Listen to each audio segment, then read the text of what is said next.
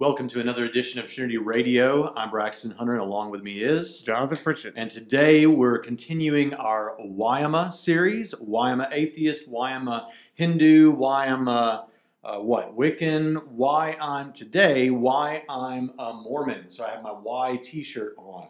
I think, yeah, I have my Y T-shirt on for this edition of Why-am-a. Stay with us.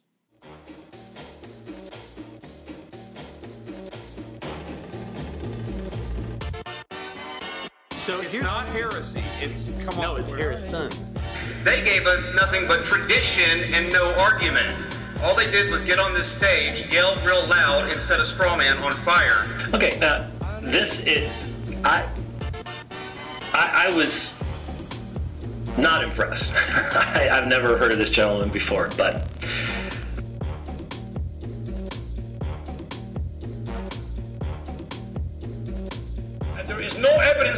except in the imagination of Dr. Braxton and like-minded thinkers, that there is such a thing as an objective morality. Right, well, that was a very passionate speech by Professor Alvarez. However, let me point out a couple of things that I have not argued tonight that Professor Alvarez seems to think that I have argued. Everything that begins to exist must have a cause for its existence. On behalf of humanity, God became man to die for the sin of the world. Then, because of that sacrifice, you can rise from the dead just like he rose from the dead. Wyma. You said that as just one word. Why am I? That's I'm trying to create Wyma. a thing. Okay, I'm trying to add to the mythos of Trinity Radio. Ah, we got it. Why am I? It's fun to say though. Why am I? Why am I? Okay. Well, anyway, today we're going to talk about Mormonism. You know, you give them books, you send them to school, and they eat the covers. Yeah. just, these episodes have been going so long, it's time to just get into it, get it All right, over let's with. just get into it. Then. 40 minutes. Okay? 40 minutes. Forty minutes now. That's 40 minutes shorter than the last one. so- it is. It is. Okay, today we are talking about Mormonism. Uh, we have a video that someone sended uh, sended to us. Uh, okay, and they said we really want you to handle this one.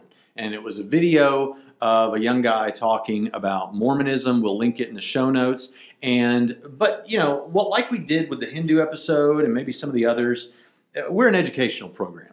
And we both teach at a Bible college and seminary. And so part of what we want to do is we want to make sure that um, you understand the worldview that we're talking about, at least in a sort of general way. Yeah. And so uh, we're And talking. he tries to be fair. Well, we're talking. I'm well. Okay. He wasn't fair to the Wiccans at all, but Well, uh, yeah, I don't know, but I prepared the show this time, so I, Right. you know, that's how it works. If you prepare the show, I kind of tend to be a little sassier, but if I prepare the show, uh, or you prepare But- the show, but people- you're yeah. the same way. right. But people people actually thought it was a nice change. They liked that. Yeah, huh? Okay. Uh, so Mormonism. Uh, Joseph Smith, 1805 to 1844, was the founder of the Church of Jesus. Was now called the Church of Jesus Christ of Latter Day Saints. He was a known treasure hunter and money digger was the term used at the time. We'll talk more about that later. There is clear documentation that he lied about this. Um, uh, if you'd like to see Way, that, way to be fair. well, if you'd like to see the, the documentation on this, check uh, the most recent edition of Kingdom of the Cults, the one edited Yeah. by Ravi Zacharias, and look on page 185. Is that fair? That, that'll give you the. yeah, I'm sorry your guy was. Response. I mean, I'm just saying. No, I'm, I'm actually fine with you saying that. I just preempting Okay. whiners. Or but or check look, out this dude was a weirdo. Okay, there's no. I'm sorry. or check out Mormon apologetics.superfly or whatever it is. And Yeah, but I'm, I'm sorry. He Joseph Smith's a weirdo. Absolutely. And why? Because Smith claimed that in 1827 he received the golden plates on which the word that would become the Book of Mormon, uh, the words that would become the Book of Mormon were written. We'll talk more about that later. But yeah, you ever think about the, the length of the Book of Mormon? It's, it's, it's, it's, a, it's a thick book. Yes. Write that on golden plates.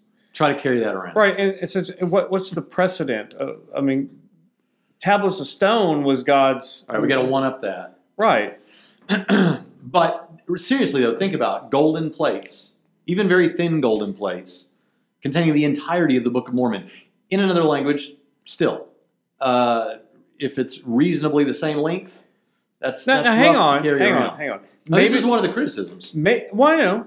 I'm saying maybe if they had a little symbol for every time and it came to pass appears in the Book of Mormon, you could probably fit it Yeah, because if you can remember the phrase Yeah. and it came to pass, you've memorized two thirds of the Book of Mormon. Yeah. So- So uh, let me make sure my audio is still running. Okay, it is. Joseph Smith has not killed my audio.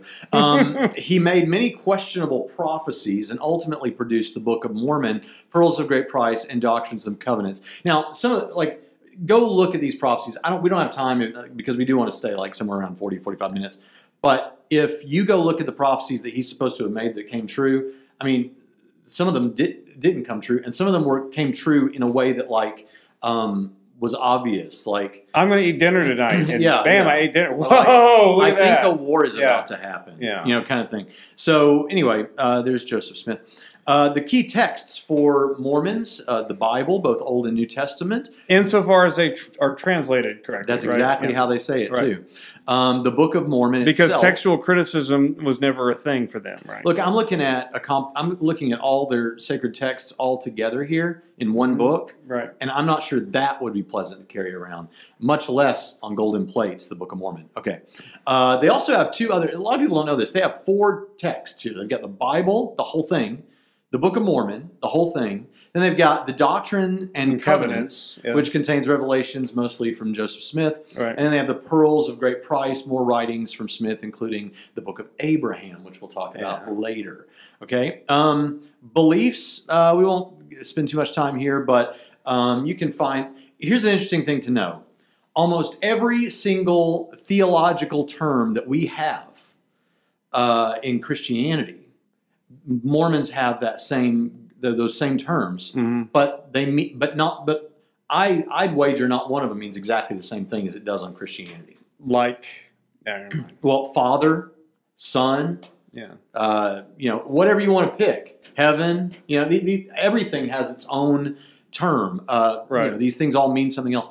Okay, uh, they they affirm open revelation, obviously, because they have the Book of Mormon. The revelation hadn't ended yet. Yeah, and it, it evolves, and their, their beliefs have evolved. Uh, I've heard somebody say, well, at some point they're they're bound to abandon everything that they've ever believed and eventually get around to being orthodox. But Well, you know, here's here's what I actually have heard some of them say, and like in a funny way. But they'll say, "You got the Old and New Testament, but nobody likes two parts to a trilogy. You got to have the third one, right?" And that's I, that they actually, you know, there was an episode of the popular cartoon show South Park yes, that they they explained the story of Joseph Smith. Uh, I'm not encouraging you to watch a show like that, but, but they did this, and in response, uh, some Mormons made a South Parky kind of response, and that was one of their key things. Like, well, of course, there's a third one because you have to have a trilogy. You can't just have two. So. Uh, I guess some of them actually think that's uh, evidential. They have the president and quorum of 12 who are prophets and inspired by the Holy Ghost. There are three degrees of glory. Now, this is kind of interesting. Um, this is kind of interesting. They have the celestial, the terrestrial, and the telestial kingdom.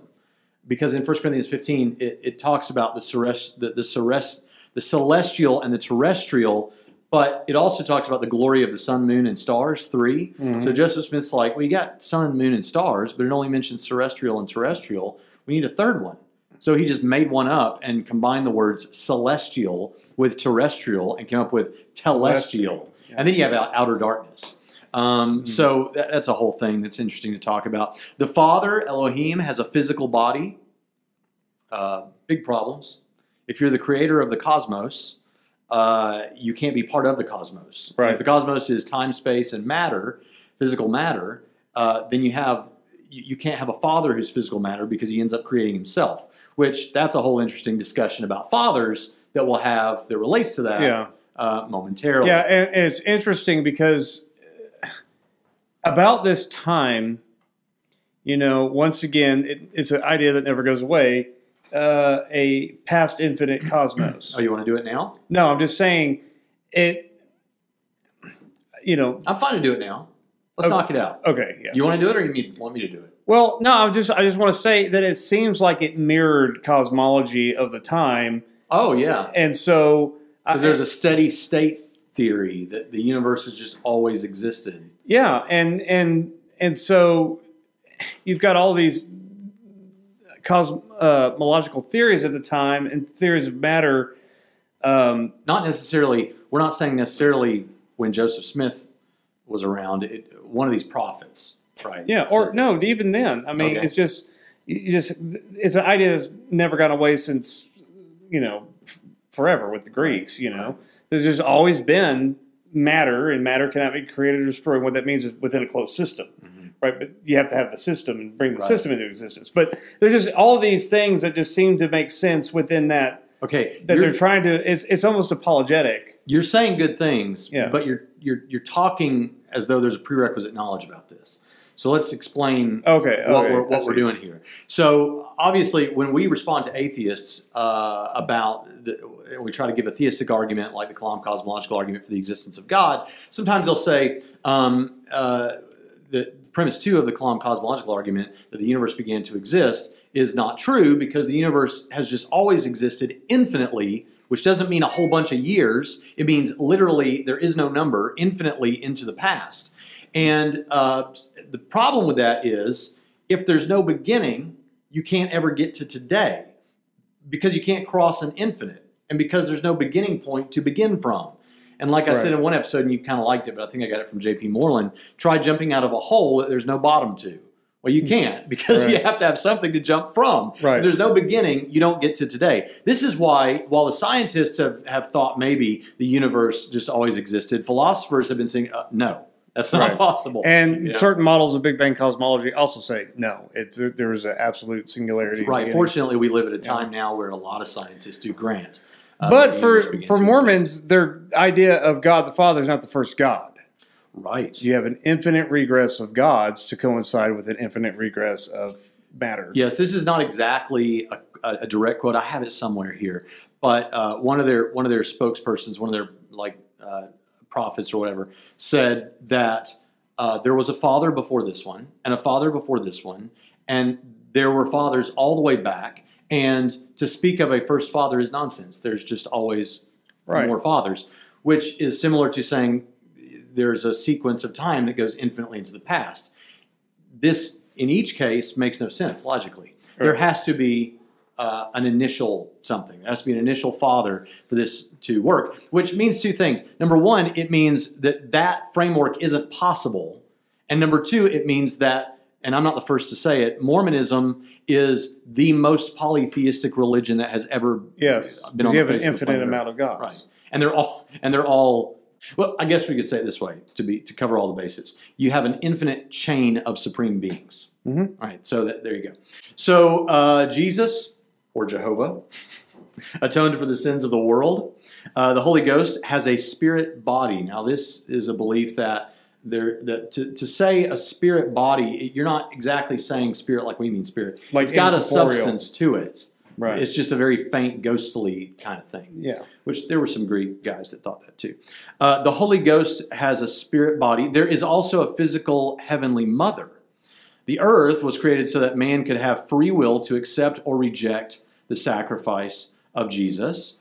Uh, Mormons hoping to reach exaltation, the highest state, must be joined to an opposite sex partner and keep the ordinances of Mormonism. One can be sealed in celestial marriage or baptized by proxy after death. People are getting baptized. Um, in fact, some of these uh, ancestry type websites, guess who owns them? The Mormons own them because they're trying to figure out who everybody's ancestors are so that you can be baptized in a Mormon temple, not necessarily a Mormon ward like a local, uh, what we call local church.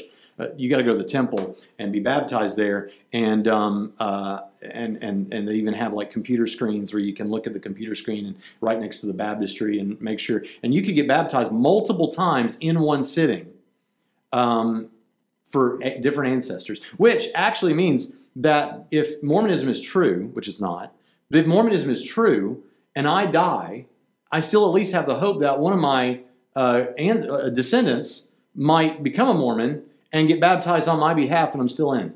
Hmm. Right? It's interesting.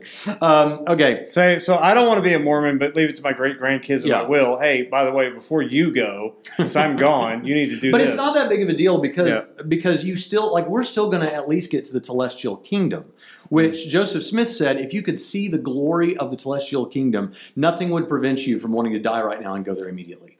So it's fine. Don't worry about it. Right? Um, once again, uh, so it's universalism. At some, well, no, because there is an outer darkness, but you know, the, again, this would take us down a rat hole, and we're not going to get around to the time in the time frame we want to get to. Okay, once going through the endowment ceremony, they must wear the sacred garment, or as some people call it, the magic underwear. Pejoratively, don't call it the magic underwear. You're not going to win over any Mormons calling it the magic underwear. Or being snarky like we've been so far. Have I been snarky? Both of us a little bit. I apologize I don't. to our Mormon audience. I want to I don't. be I love our loving Mormon, to I, I love. I love our Mormon audience. Uh, it's time to become Orthodox. This I'm not sure we have a Mormon audience, but we will maybe. I've got Mormon friends, and, and and I've told them before. Look, you, this stuff is no. You, it's time to come home to Orthodoxy and abandon this stuff. At, ex- at okay, um, at exaltation, a righteous Mormon. I'm reading from my own PowerPoint, guys. Okay, Yeah. so you're wondering why I don't give you citations. I'm reading from my own PowerPoint. Um, at exaltation, a righteous You are the expert may become a god or goddess and rule over the, their own planet with its own people. Now, remember Hmm. what we're saying now, because this is going to be important in a little while when the person in the video wants to make fun of another religion that's weird. Uh, That, that the other religion he's making fun of is weird because it involves sci-fi type stuff. I would imagine that's why he thinks it's weird. And and I want you to notice. I want you to notice here what we're saying. Okay, um, you can become your own god or goddess and rule over the own planet with its own people. Prior to physical birth, we humans were all spirit children whose memories were then wiped out so that they would have no memory of their prior existence and could make a genuine free choice. Because you would, there would be no divine hiddenness if you could remember from being a spirit child. Four fundamentals of the gospel are necessary to enter the celestial kingdom. Now remember, we got the celestial, terrestrial, and telestial. One faith, two repentance, three baptism by someone in the Aaronic priesthood, and four the laying on of hands by someone in the Melchizedek priesthood. These priesthoods are important, and they're going to become one of his reasons for being a Mormon as we go through those in a little bit. Uh, God's nature, we've already talked about the Father has a physical body. Doctrines and Covenants 130, 22 says the Father has a body of flesh and bones as tangible as man's. Uh, the infinite regression of fathers, oh, guess what? I do have it here. Here's the quote from Heber C. Kimball from the Journal of Discourses 519. We shall go back to our Father and God, who is connected to with one who is still further back, and this Father is connected with one still further back, and so on. So there you go. It's turtles all the way down. Or what is it? Yeah, that's what it is. Turtles all the way down. Okay. Um, all right. Mormon defenses. Well, let's leave that for now. And let's get to the Wyma. Okay. Okay. Uh, the Now let's Wyma. not carry this guy's water. Yeah. Let's. Uh, Yeah. Well, I, and, and I'm going to respond to. Yeah. Uh, he doesn't bring some of the more troubling things up in the video. Oh, they never either do. because he doesn't know about it or because it's troubling. No, he knows because he's a mission. I've, I've actually spoken with Mormon missionaries, and they avoid my house like the plague afterwards, because they're actually, That's interesting. yeah, they're no offense to evangelicals, but they know their theology better than most evangelicals know theirs, and that's a popular house because um, we don't train our, at least we don't train our young people the way that they train their young people for missionary service. Um, and hey, at least they're sending people out there. So I will give them props for that. Uh, and I, I, know that I have some atheist and agnostic friends saying, yeah, Mormonism's weird, but you, you believe that a guy rose from the dead and you believe, you know. And we're ready to talk about it. Right. that. Um, except, but here's the thing. except ours is rooted in history. Right. This is rooted in demonstrably false history. There's no there's no comparative case to the resurrection of Jesus Christ for the validity of Joseph Smith's claims. That's there's no comparison to the veracity of the evidence of the resurrection compared to this stuff. I agree completely. Um, one thing that we should say is that a lot of a lot of apologists notice and point this out, and so I'm going to point it out to you is that with Mormons, it's interesting you say they wouldn't come back to your house because a lot of times what Mormons will do is they will try to figure out who might be a pastor. Maybe it's because you aren't a pastor. They'll try to figure out who might represent a chunk of people, and then okay, he maybe knows his stuff, but he's a he's a gatekeeper for a number of people that that, that could come to the Mormons. Right. So we're going to target him, whereas Jehovah's Witnesses will nix you off the map and not come back. Also, uh, Mormons. But but I'm not nice to them. oh, okay. Am Your pri- prime comes out, right? Yeah, because I mean, I'm like, as soon as you make these claims, I'm like, seriously, man, let's. Yeah. Also, another thing to mention is that, like you said, is true. Mormons, there is a lot of doctrine that they've got to know. Yeah. So to know that lot of doctrine, they, they know it all, but not necessarily to a great depth. Whereas the Jehovah's Witnesses, there's limited doctrine that they do know to a great depth. Yeah. Uh, just you know, and it's you know, I, uh, Now, to be fair, the Mormon missionaries do love Misty, my wife, because she gives them stuff. Because they can't have a lot of stuff, but if you give them stuff, they can have it. So that's an interesting thing. So- Second John, where it's talking about don't invite them into your house. Well, yeah, but I mean, give them goodbye, or whatever. Do you think that's what that means? I don't know. It's it's it's what it is is consolation prize trying to put up with her husband. Yeah, You know, yeah. She's like, I'm do good to everyone, including those in the household. Yeah. So you know, um, right? So we we have that dynamic, but yeah, I will give them this. They know a lot of stuff, and they know more about their doctrine than the typical evangelical, whether they're in youth or an adult, knows about Christian theology. So Well, and they know stuff that we haven't heard as much about. Yeah. You know, that's part of it. Whether they know something to a depth or not, they know some stuff that they can talk about that we're not, like the Right. average evangelical is not Yeah. prepared to respond at all to. Yeah. Okay. Um, okay. Uh, let's get into some of what he says here. So, this nice guy, really nice guy, I liked him. Did you like him? yeah, he's nice. I thought he was a super nice guy. That's part of what they're known for. Um, but he looks like maybe he's in the military or something. I don't know. But he he's he's, he's excited about his Mormonism. And it looks like he's got a lot of followers, a lot of YouTube, big crowd, all there. yeah. Um, this is how he kind of gets started. He, he says religion gets a bad rep these days because it's weird. Okay, now what I wanted to say about this is that's true, but to to kind of front before your discussion discussion of Mormonism, religion is weird. Kind of puts religions all in the same category as you're going to talk about Right. Mormonism. Eh, No, Christianity is less weird than Scientology. There's just, I mean, I'm sorry, it's just less, and not because it's more familiar. Mhm. Okay? I've always said I want to write a book. Christianity is not weird because I think a lot of things that seem weird, like sacrificial system, I don't think it's weird once you kind of understand. What's yeah, but it's still a little weird. But sure, it's weird. The Bible Yeah, is weird. It's I- weird. the Bible's but not weird. once you once Yeah. you step into that worldview and say, "Does this work?" Oh, it totally works. And then it's not weird anymore. Yeah, it's Yeah. little weird. okay. I Um, like it a little weird though. It's Okay. Yeah. So uh, let's see. What did I say? So anyway, okay. Next thing, he's, he he like poses the question to himself: Isn't Mormonism that Joseph Smith cult? And then he says, "No, it's not. It's not." Well, but actually, yeah, it is. I mean, in what sense can you honestly say that it's not? I'm sorry, I'm, I want to be nice to this guy. In what sense can you honestly say it's not that Joseph Smith cult? Joseph Smith is the founder, Mhm. right? And Um, it is a deviation of traditional orthodoxy. We were talking about the Christian Science Yeah. movement, Mary Baker Eddy is the discoverer and founder of Christian Science. Well, Joseph Smith is the discoverer and founder of uh, of Mormonism, and it is a cult. However, you want to define cult. hmm Now, it is interesting. I, I, I could go off on this. I could go off. I'll, I'll just say this much. In our cults class that I teach at Trinity, we, we talk about the difference between a sociological cult and a, uh, uh, a sociological and a theological cult. Uh, a sociological cult is a group that seems cult-like. They have a lot of the facets of being a cult, but theologically, they're not. They're not doing anything weird. Like back in the day, Mark Driscoll's church. Or Yeah, I like people, to use. yeah. Uh, there's a church in Nashville I'm familiar with that's that's multi-site and everything. They got this little book that everybody has to have, and you got to have a discipler and all these things that are kind of cultic. But the thing about it is, theologically, they're not. I mean, they're char- they're, they're a little bit charismatic. They're not. They're not.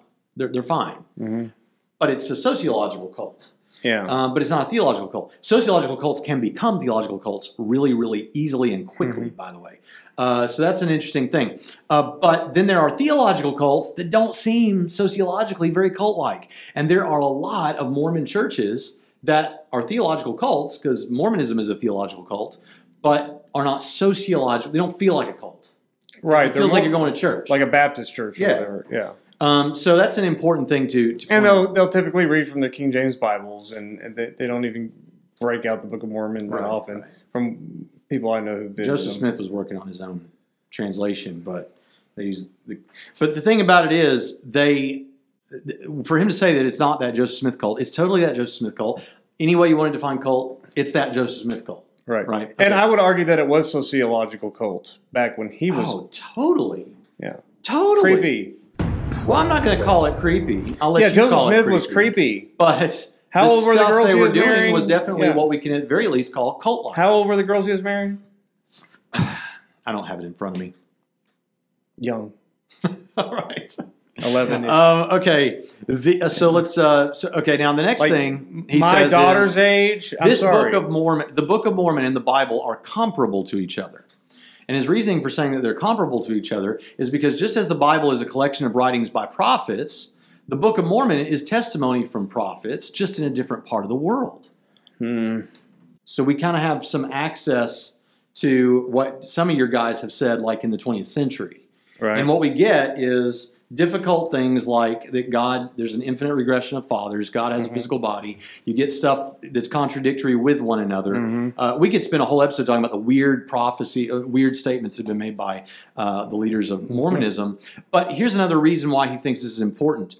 Now, now get this. This proves that Jesus cares about all people and not just those in a specific country. So what this guy is saying is that the fact that Jesus came to the Americas proves that God loves everybody all over the world and not just people in one location. Well, okay, if that were true, maybe it would prove that. You know what else proves that? The spreading of the church from Judea to Samaria to the uttermost parts of the world proves that. And mm-hmm. that can be actually demonstrated to have happened.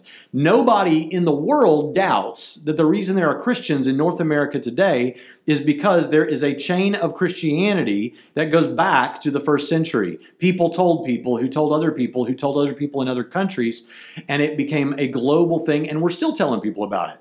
That way of showing that God loves people all over the world is uh, historically demonstrable, and nobody doubts that Christianity spread to the whole world.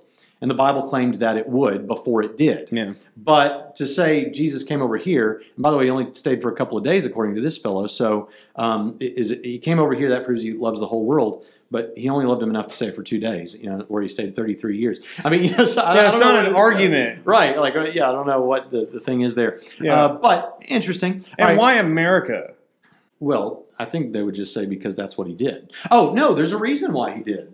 Because you know Jesus says there, I have sheep that you know not of. I have Right. sheep. Okay. He's talking about, according to Mormonism, he's talking about the sheep, the Israelites who came over here in a stone boat, came over here to, to Mm. landed in I think Central America. You get the Lamanites, the Nephites, some of these groups, Yeah. and um, and all that sort of thing. And that's what we're coming to next.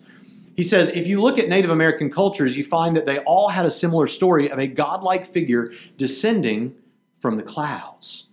Um, there are, a I mean, that is ambiguous. Mm-hmm. Uh, first, he needs to demonstrate this with references.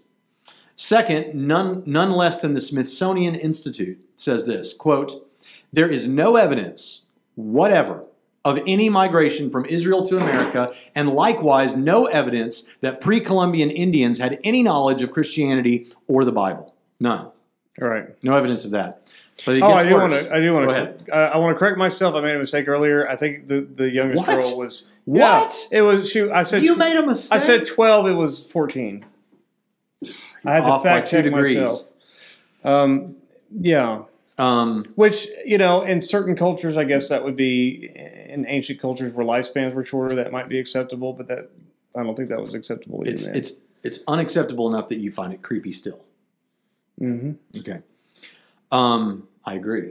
Just in case anyone wants to know. Right, you're not the way marrying I my, said that. when my, Yeah. my daughter Sarah turns 14. She's not given getting to marry anybody. Okay. Um, third, Certainly not a man Okay. that's older. So significantly. number one, older. this guy gives no evidence to believe that all this stuff in the Americas. Well, I mean, that's he doesn't have to give. It's not a research paper. well, he says this is why he believes it. yeah, no, but it, but I mean, I'm sure that he's read sources that. Okay. Well, okay. I mean- I'm just saying he doesn't provide me any. Unless you want to show me where he did provide me some, he didn't provide me any sources. Fine, but he didn't have to in that Well, that's video. fine. The Hindu kids didn't. But- they're not giving a research paper. Okay, this but- is why I'm a Mormon. Not here's here's my research paper. Well, but we want to drive home a point that we think it's good to have good reasons to believe things. Like, yeah, but Christians who don't study this stuff and they make a why I'm a Christian, are we going to I want to tear. Yeah, I think they should learn So to we should- yeah. demonstrate what and why they believe. right. Because be ready and willing always to give an answer to anyone asked you. Fair enough. Right? That's Okay. why you need to come to But Trinity. I, I, I see your point. Chill out with this guy, right? Because he's just talking. I have plenty of criticism for him. Just trying to be, give me my Okay. chance to be nice. Okay, this. Okay. Good, all right, you calmed me down. Okay. You calmed me down. Now I repent and I ask your forgiveness. Now, Well, I wasn't saying you needed that. first, he didn't demonstrate this with references. maybe he shouldn't have had to for us, but he didn't. Number two, second, as I said, the Smithsonian Institute says there's no evidence of this, right? Right. So now I'm providing ev- negative evidence here. Yeah. The Smithsonian Institute says there's no evidence of this. Okay, and so So wait, my- I was going to say, and this is why you're right that people should have references, whether they're our side or their side or whatever side, is because you have references. There's always going to be people like us who, have, or you who does prep, people who have counter evidence to. Okay, you say this, but well, here's a, a neutral source. This Right. not, there- there's not an evangelical. Smithsonian doesn't care about us. You know, this is not a Christian. It's not whatever. This is just the Smithsonian saying, "Yeah, this is a bunch of hooey." Uh, my my third piece of evidence that I wanted to mention was see what they couldn't have foreseen at the time was that we would have DNA, we'd have the ability to look inside of people's DNA and check to see what their heritage is, uh, their genetic heritage. And so, third, as for the DNA evidence of any group of Israelites having come to the Americas, Mormon researchers such as anthropologist Thomas W. Murphy and ex Mormon plant geneticist Simon Southerton state that the substantial collection of Native American genetic markers now available are not consistent with any detectable presence of ancestors from the ancient Middle East. They have argued that this poses substantial evidence to con- contradict the account in the Book of Mormon, and you can get that in uh, Simon G. Southerton's Losing a Lost Tribe Native Americans DNA in the Mormon Church from Signature Books. Well, there you go. So we've got DNA, uh, we've got a line of DNA evidence. Uh, Smithsonian uh, says there's no evidence of this. So, uh, it, I mean, you believe it, but uh, it seems demonstrably false. Yeah, this is the problem. likely to be false. This is the problem with people getting an idea and deciding that they want to start a religion around it and poo-poo the tradition. You know, well, Protestants are wrong, Catholics are wrong, Orthodox. It's been wrong. It's been broken for centuries now, and I'm here to fix it for you. Right. You know, the problem with that, it, it, same thing with Muhammad, who want, who wants to piggyback off of Abrahamic traditions, right? The problem is, if you look at the collection of texts in the Old Testament, does it have a single human author? No. No, it Does the New Testament have? multiple authors. Yes, multiple human authors. Does the New Testament have a single human author? No. No, but long comes Muhammad or Joseph Smith, and what they do is they have a book that's comparably the same length. You know, it's big, Yeah. and it's one human author. And they contradict themselves. Right. But And they contradict all these other authors who aren't even conspiring Right. do not contradict each other. Yeah, and, and, and you say this this book, these these previous testaments are wrong, and here you go. Here's version 3.0, and it's right. It's this is Muslims and and and Mormons have this in common, and why the break in in God's methodology? They've never I've never had that answered. God seemed pleased to inspire multiple authors to, to handle his business, and you know, Genesis is long. Yeah, there are some, you know, Moses laying the whole foundation at the beginning. Well, yeah, fine. the Torah's long. right. Yeah. But that's about it. Why all of these last and final? Why would they not be coupled? You know, That's a good point. why, why would they not be? I mean, it's not like a slam dunk against them, but it is a No, I'm saying, that's fair why about this- the way God seems to do Yeah, this. why is centuries later one guy gets all this revelation that's contradicts the previous revelation, and then they have to say a bunch of they have to throw that revelation under the bus whenever it suits their fancy, which is a methodological problem. Mhm. And you know, it's centuries later, and it has to reshape the entire thing. It's, it's all been wrong all this time. Yeah. But worse is not just that, but that there are people dumb enough to believe this stuff. Hey, easy now. No, Easy I'm now. serious. You've got to be dumb. You got on to me for saying that this guy should should provide me some evidence for his claims, and now you're just flat calling them dumb. Well, okay, I give the I give the Muslim and the Mormon now a, pa- a better pass than the people who originally followed. Okay, all right. You see what I'm saying? Yeah. Joseph Smith comes out of the woods and he's like, "Listen to what happened to me," and some people are like, "Totally believe Because that." I could do the same thing right now. Please don't.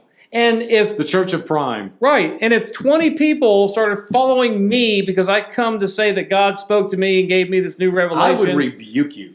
Well, I'd hope so. I rebuke you. But you would think, just like a Mormon would think, just, just- like a Muslim would think, that Yeah. I- not only am I full of it, But everyone who followed me is dumb for following some guy who used to work at a seminary who's now proclaiming himself the prophet of God. Everyone would think that I'm dumb and people who agreed with me is dumb. Why don't they apply that same standard to Muhammad, that same standard to Joseph Smith, that they would apply to me right now if I did the same You know thing? why they didn't apply it to Jesus? Because he was born of a virgin and healing people and walking on water and rising Right. from the dead. right. But you, the only reason I said I rebuke you like that is because I'm going to use that later for something and edit it out of the video. Okay. You got to think that way, man. You got to think. Okay. Um, he uh, once the priesthood. This is one of his reasons. Once the priesthood was gone and the apostles were gone, wickedness, uh, wickedness kind of corrupted Christianity. He says. So the priesthood was what was keeping humanity from being corrupt, and it led to things like he says the Spanish Inquisition and the Crusades. Now, what are your first reactions to this? Though, the, like the point was never to remove the. Pri- I mean, what has to be implicit in this was the point was never to not have a priesthood, and when you don't have a priesthood, bad stuff happens. Go. Well, yeah, bad stuff happens in a lot of religions. I, as a Christian, I own our dirty laundry. Sure. So what? It doesn't mean that everything in the Bible is false. It doesn't mean that. Um, and another thing, I actually think that the first couple crusade, first two or three crusades are justifiable. Um, maybe not the rest, but yeah. Uh, so what? What does that have to do with whether or not Christianity is true and whether or not What- the Bible wait, wait, became wait, wait a corrupted minute. and whether or not? First of all, you're assuming that there's Yeah. not a priesthood. When the book of Hebrews thinks there's a book of He- uh, the book of Hebrews thinks that there's a priesthood. Yeah, but that's everybody he says corrupt though. I know, I know. but I'm saying we think there is a priesthood, but Yeah. when you have a human priesthood, Right. actually things do tend to get corrupted pretty easily. Right, because because the priesthood Because was there a priesthood when some of these atrocities described happened? yes, everyone who's a believer, according to Peter, right? Right, if you're right. a Christian, you're a part of that priesthood. Mhm. So there's there's, and they were believing. But we also had a Catholic priesthood. so what? Well, I'm just saying, I thought priesthoods were going to deliver us from these things, and there have been priesthoods. Now, maybe that's not a priesthood. So what you you're saying is why is this priesthood going to be the proper one to deliver us out of this? Yeah. Why not any previous priesthood? Plus, I need you to tell me, and I know you think I shouldn't be asking him uh, that he's fine to believe this without having any evidence. But the, but what I'm trying to say it's is, Mormonism. They don't have any. but what I'm trying to say is, you're wanting me to believe that a book that was written 1900 years prior uh, that says that the the Melchizedek priesthood still exists and we're in it, and we've got the priesthood of believers was tampered with and false, and I should believe in your Melchizedek and Aaronic priesthood in the Mormon Church because somebody tampered with this or something. Show me the evidence that this has been tampered with. right. Textual criticism knocks this. This is one of the reasons I got a problem with, with uh, Islam is you're asking me to believe the 600 years newer uh, Mhm. book Right. instead of the older one that was more well attested to. Right. You know, Overwhelmingly, there's no comparison to any document in antiquity that is as well attested as Scripture. right? Uh, textual criticism renders Muslim cla- uh, and and Mormon claims about uh, Scripture being tampered with ridiculous, not wrong, ridiculously wrong. Plus, here's the thing: human priesthoods, even if it's God's priesthood, bad stuff still happens. It doesn't protect us from all wickedness. For example, the first day of temple worship in the Old Testament, when God was all about this, Nadab and Abihu are roasted for doing it wrong. Okay, so Right. priest, so being in a pre, having a priesthood does not does not cure humanity of wickedness No, in and of itself. no, only Christ can do that. Right, right, right.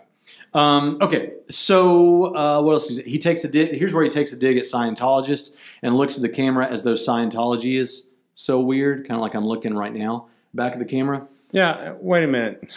Now, wait a minute. remember, go ahead with your Battlestar Galactica. Right. I mean, Glen Larson conceived the original Battlestar Galactica to explain, and using the pantheon of the colonials to explain Mormonism to popular audiences. Okay, N- because the the father is from a planet called Kolob, which they called um, Kobol in Battlestar Galactica. Um, but Kolob is the planet from where Jehovah is Is this from. the old original one? yes, too? the old original. Which one more is trying to be Mormon? the first one. Okay, 'cause Because- I only saw the second. Well, the second one's trying to be Mormon, except fantastic. yes, and and what's ironically funny about that is the monotheistic god of the Cylons turned out to be the, the true god that existed and carried out the plan, and and the the the pantheon of the colonials was not real, which was the new Battlestar Galactica dumping on Glen Larson's Hey, you think original that was vision. intentional, Um, or did it just feel intentional to you? Was there a I burning think if in you're your res- bosom? Um, um, yeah, because I'm thinking if you wanted to be respectful and you're going to have some sort of theism, which disappointed a lot of people. They're like, wait a minute, why didn't you have a scientific explanation? Why why did you give a religious ending?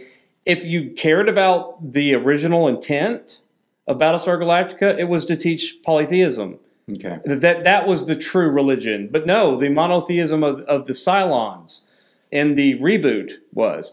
But I mean, you have a you have an infinite regress of gods. You have a God who's from another planet, serving his planet, comes, creates us, creates all the spirit children, whatever, and you're taking shots at Scientology. I don't think so. Right.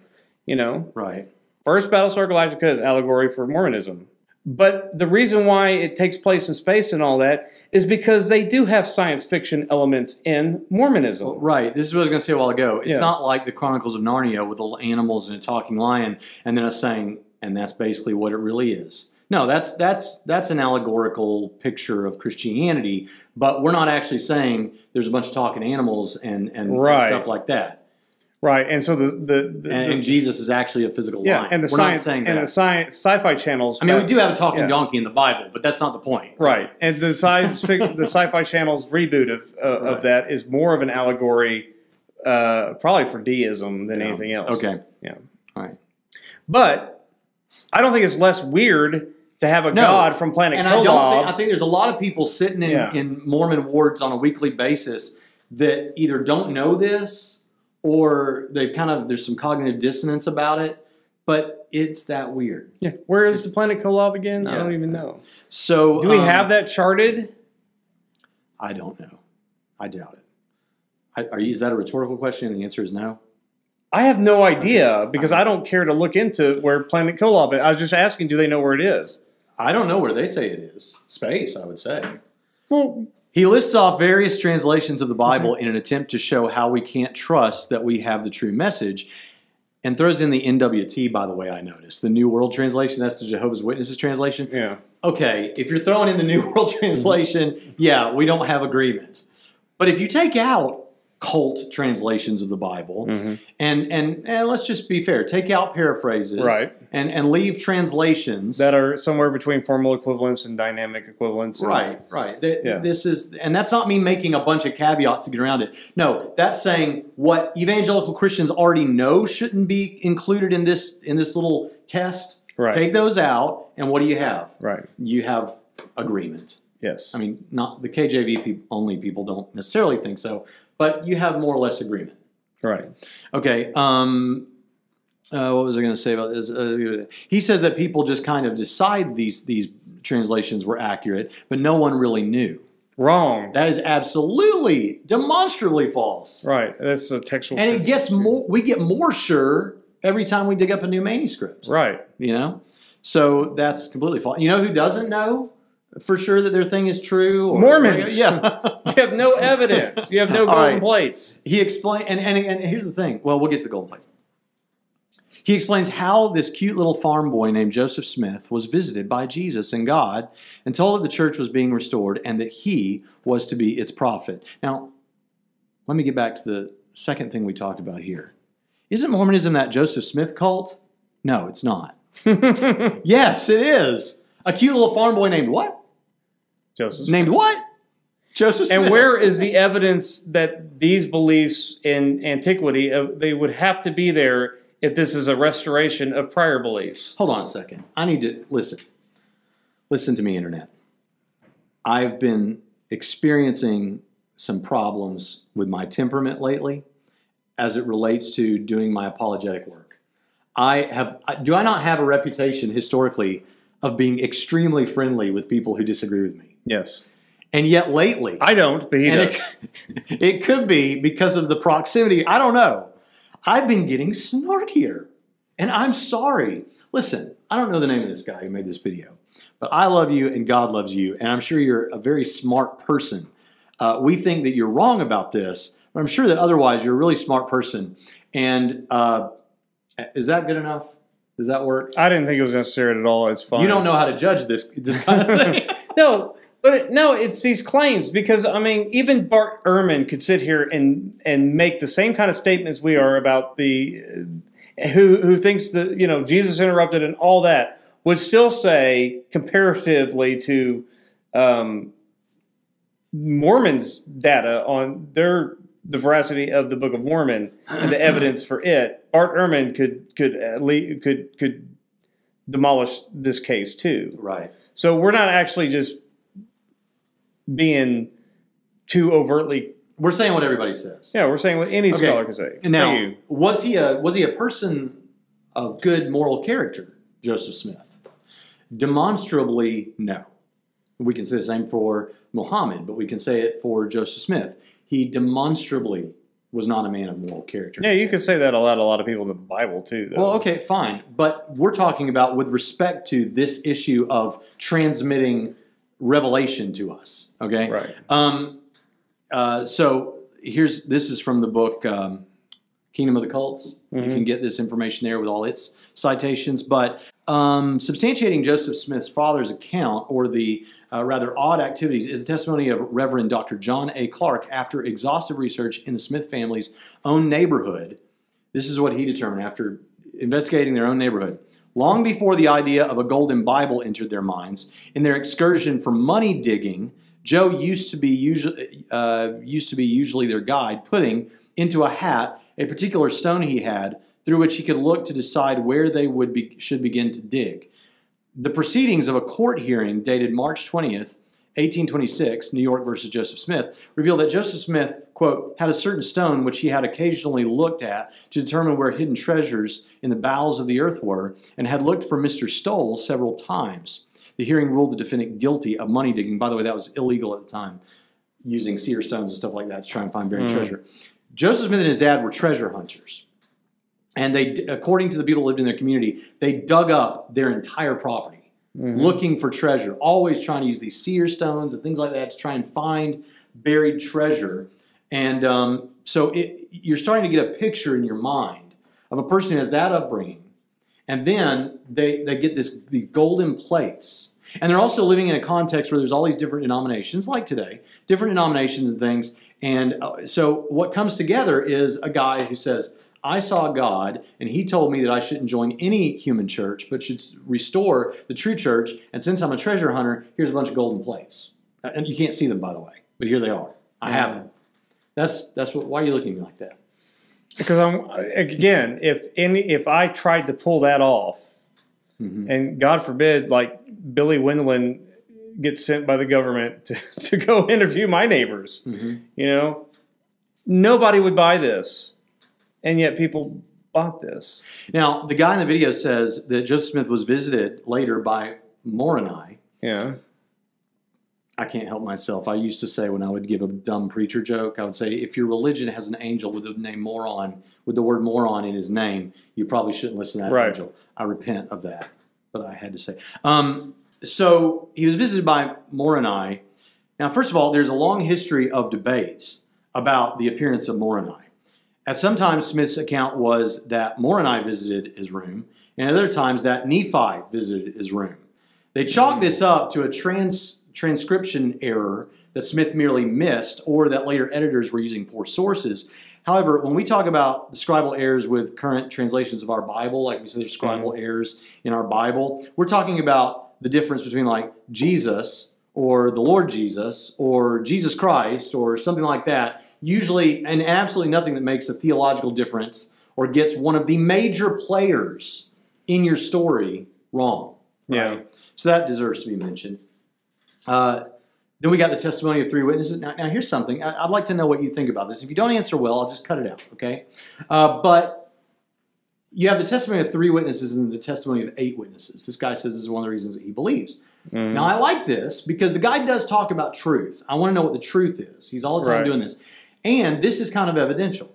He says, You got the testimony of three witnesses that handled the plates, saw the plates, the golden plates. Then you had eight. So together, plus Joseph Smith, uh, that makes 12. hmm So he says you got 12. Now that's an important number, it seems like, for the Bible and Yeah, for 12 God. and all that, disciples right? that, So, tribes, so he says whatever. these guys, we, so we have eyewitness testimony. These guys claimed that they handled these plates. Mm-hmm. And that's what we say about early Christians who say that they saw the risen Jesus and then later were persecuted, and these people were persecuted. How do you think we can respond to that and not compromise our own case for the resurrection of Jesus? Because they had a testimony of three witnesses And eight. and so eight, and then 11 Joseph. Joseph 12. So if I get you in the Trinity Commission, right, Mhm. and then I go recruit your dad, Michelle, Yeah. and talk Steve and Dr. Elliott into it, and maybe Roy Hartness, Yeah. and, and we all, and Trinity College of the Bible Theological Seminary becomes Primianity. Okay, that's what we'll call this. Okay, I like Pritchetarianism. Presbyterianism, fine, and we all become Presbyterians Yeah. right? And I only include 11 others in my inner ring. Okay, The Jonathan, the Pritchett, and the Prime. We've got a trinity. sure. and then I have, well, no, I'm doing an offshoot of Christianity because it's the most compelling religion. Okay. You you got to tie it to Abraham if you want it to go, except for Scientology, I, guess, I suppose. Um, then you know, but I'll never get into Hollywood, except for Juan John Lee might get me there. but I don't think he so listens I start this. show. So because I have 12 Mhm. and everyone I know that I didn't dupe into this is But- going to persecute me. But how are you going to get people to agree with you that that's true? Like, as long as there's no, but you're asking me, okay, if, okay, because these these disciples saw this and they were willing to go to their deaths. Therefore, these disciples, along with Joseph Smith, saw this and they were willing to undergo persecution. What's the difference? Mhm. Okay, yeah, well, that's what I'm asking. 500 at once is one difference. Okay. okay. Um, that would be my first one. I was asked this Uh, in the first time I ever taught on, a on, class here on. at I'm- Trinity, and I didn't have a good answer right away. Who were the skeptics and opponents of Joseph Smith that became converts? Do what now? Who were the oppo- Who were the James and the Paul? Oh, I see what you're saying. No, it actually worked the other way with him. He had he had several Judases. He had people that turned on him. Right. Now, see, this is this you're hitting all around and kind of on a little bit. What I think is a good answer to this question. What Yeah. it is is first of all, you should you should ask, what's the character of these people, and what did they do after they said that they touched the golden plates? Now he says they never denied it. Well, that's that's a matter of debate. However, did they say they handled the plates in in in the flesh, so to speak, like in the hmm. blood? No, it was actually a vision that they were told to have enough faith, and then they'd see it.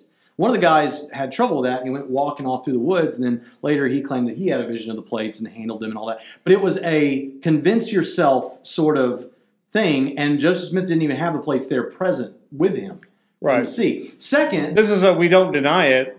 This is not the apostle saying absolutely affirm this. Right. Right. And, and then you have several of the, all of these guys, if I understand correctly, were known to have bad moral character like Joseph Smith. Right. Several of them were related. And on top of all that, a couple of them defected. One of them said God spoke to him and said, Get out of this religion later. So you don't have the unity. Now, what they'll say is, Yeah, but Judas, Judas uh, kicked off uh, before the whole thing was over. Well, okay, what are you going to do with the other ones? It's different. A lot different. It's a lot different. Okay. And uh, again, I keep just putting the sniff test to this. Uh, Joseph Smith's character doesn't have anything to do with whether or not Mormonism is true. We have to say that at, the outset. But it does, it's enough to give you a red flag. And then when you see him, who he is in cahoots with, is enough to raise a dozen, 11 more red flags. But you want to know why the testimony of the witnesses is completely irrelevant? Is because of the 116 pages. You see, there is this, what Joseph Smith said to uh, Mr. Harris was that he could put the golden plates down and, and, and, look at them. Harris couldn't see them, but he could look down at them with rock, these magic rocks, and he would be able to translate to Harris, who would then write it down what, what the Book of Mormon said. Right. Now, if we assume for a second that Mormonism is false, okay, then Not hard to do. he's making he's ma- I know real big leap in logic, but he's making stuff up to Harris. Okay, Harris and his wife have a spat, Yeah. and Harris was in keeping of the translated pages he'd written. Mm. 116 pages go missing. All right, they were locked up somewhere where uh, Harris's wife had them, and they were having marital issues, and she took them, and and they're well allegedly, and they're gone. They're missing. Smith is enraged about this. So what is so what what does he do? Well, Harris's position was probably like, well, I mean, you translated them before. It's just, I mean, it stinks we have to do this again, but just translate them again, right? I mean, after all, you're using the stones and you're reading it, and it's there. It's going to be the same. But Smith, if we're assuming Mormonism is false, knows I'm never going to get it exactly the same because I was making stuff up. right. right? And if those pages turn up and it's different. And if the pages turn up, and you know, so uh, he says, no, those are lost to history. We're going to do a new rev- new continuation of the revelation now. Now, okay, that's that's. I mean, you're starting to get a picture. Yeah. Okay, and but- yet people still believe it. And if that happened today, Presbyterianism, and I did everything Joseph Smith did, Mormons would think I'm nuts. Muslims would think I'm nuts. yes, All of my friends would rightfully think I'm nuts. and yet you're going to buy this. Yeah. Think about that. Really, do think about that. Right. Um, uh, last thing I want to talk about. And why not traditional Christianity? Who did it piggyback off of and why? I want to talk about the Book of Abraham. I don't. because Joseph Smith, remember, known treasure hunter, money digger, uh, a genuine, legitimately, uh, a guy who had a bunch of Egyptian stuff hmm was coming through and selling it. And so Joseph Smith sees these, uh, you know, uh, hieroglyphic papyri, and he's like, "Ooh, this is this is something," you know. Yeah. And so he channels his inner Indiana Jones and he purchases this stuff for what would now be, my understanding, is something like twenty two hundred dollars, twenty five hundred dollars, something like that is about what it cost him in, in that, like what it would be today. Mhm. And he took that um, and he translated it, supposedly, and came up with what is called the Book of Abraham. And this is a this is part of their this is part of their sacred text even Yes. to this day. Now, um, it's in the Pearls of Great Price. Now, the problem is around the turn of the century, Egyptology became all the rage. You know, people were going on boat trips to Egypt and seeing the pyramids, and it just became. And so, in the states, uh, translating hieroglyphics became something that wasn't that hard for certain people to do. Right. And we now know what it is. And it has to do with Egyptian funerary practices. Doesn't have anything to do with Abraham. Doesn't have anything to do with any book of Abraham. Doesn't have anything to do with any of this stuff. So what is what is so what does the church say? What does the Mormon church say? Well, first of all, they went missing for a while and they were burned a little bit in the Chicago fire. So there are a couple of legitimately burnt places on these things, but you can still see what most one approach that Mormon apologists today will use is to say, well, you see these little burnt spots? That's where the Book of Mormon was. Mm-hmm. Okay. You mean That's- the Book of Abraham? the Book of Abraham, I'm sorry. Yeah, thank you. And okay, that's obviously reaching. Another thing they'll try to How convenient, right? Right, right, right. Another thing that will they'll say is, um, and there's like Mormon apologetics websites. You can just go read this yourself. There are a couple of images that are like like not the hieroglyphics, but image like pictures, Mhm. and they they will say, well, it's those that he was able to supernaturally uh, interpret from those pictures the Book of Abraham. So if Presbyterianism decided that all of your graphic art that You can take this picture yeah. right here on, on an old book of someone breaking bread with wine, and you can get um, um, uh, the book of Noah. This is you got a son named Noah, Right. Right. Yeah. So anyway, uh, here's the thing about that. That maybe that's all true, but if you believe so, I've got some fictitious land in Alaska I'd like to sell you. Right? Sure. I mean that that's that's the problem. Well, you said, but it's all a matter of faith. Yeah, but see, here's the thing. Despite what the pop culture says about all of this, the truth is Christianity is a faith founded on fact. We've got lots of evidences for the truth that there is a God, uh, that Jesus rose from the dead, and a lot of other stuff. And we're happy to talk about those things with you. Um, the most attested documents from antiquity ever. Yeah. This um, business about, insofar as it's correctly translated, are you're getting rid of the paraphrases, getting rid of the cult Bibles. Your Bible is the most solid document in antiquity ever. Period. There's no contest. That stuff is gibberish. That's like bad athe- YouTube atheism, copy of a copy of a copy, the texts are corrupt. No, that that that doesn't even fly. So we have a we have a class at Trinity College of the Bible and Theological Seminary. Yeah, I pointed that out called earlier. Engaging the cults uh, Yeah. back here. Uh, this is a logic class. Yeah, you can apply that to that, Yeah, and you become Christian. and you heard about it from here. Right. Um, There you go. It's a trinity of posters. Uh, but anyway, come to Trinity, sem.edu, trinity, S-E-M.edu, and check out uh, what we have to offer. And we will, uh, we think it's the greatest seminary on planet Earth. And you can uh, learn how to respond to not only Mormonism, but a bunch of other. And if you talk to Mormonism, do not behave this way. Yeah, be nicer. Be nicer to the Mormons. But you know, honestly, folks, for you, those of you that are not Mormons and are listening in and are like, well, maybe they shouldn't be that strong. We want to show grace to outsiders, but also we, we also want to be clear that there are third parties who are viewing videos like this one and maybe trying to make up their mind, or maybe God has led them, uh, maybe maybe God is convicting them that they, they shouldn't be a Mormon, and so they're going and looking at videos like this. And, and if they see our video, it, it, it, it, can move the needle. It can be helped. Yeah. God can use this. And so maybe we say things a little bit too forcefully sometimes. We don't want to do that. Uh, we want to reach out in the spirit I of do. love. And those of you who don't know the Lord Jesus Christ, the Bible teaches that you repent of your sins, trust in the Lord Jesus Christ for your uh, salvation, and live for Him all the days of your life. But if you'll repent and trust in Him, you can be a part of a kingdom today, and your sins are paid for, and you can know for sure that one day you are not going to be in a celestial kingdom, but you're going to be in the new heavens and the new earth. Amen. And you don't have to earn it by good works. That's right. Like Mormonism. If you like to do that, I think it's appropriate to, to tell the Lord that in prayer. It's not that saying a series of words makes you saved, but it's good to pray and tell the Lord that this is on your heart and that you want to commit your life to Him. And if you do that or you have more questions about it, please contact us. You can send us an email at contact at trinitysem.edu. Make sure to check out our sister podcasts, um, The Narrow Path with Steve Gregg, who recently had a debate on Sabbatarianism, and it was fantastic. And I even like the other guy in debate. Um, also, uh, you want to listen to Leighton Flowers uh, at Soteriology. Soteriology 101 and the Bible Bro Down. And so those are our, our friends, those are our colleagues. We believe in them. They're all connected to Trinity College of the Bible and Theological Seminary in some way or other, and we think you should be too.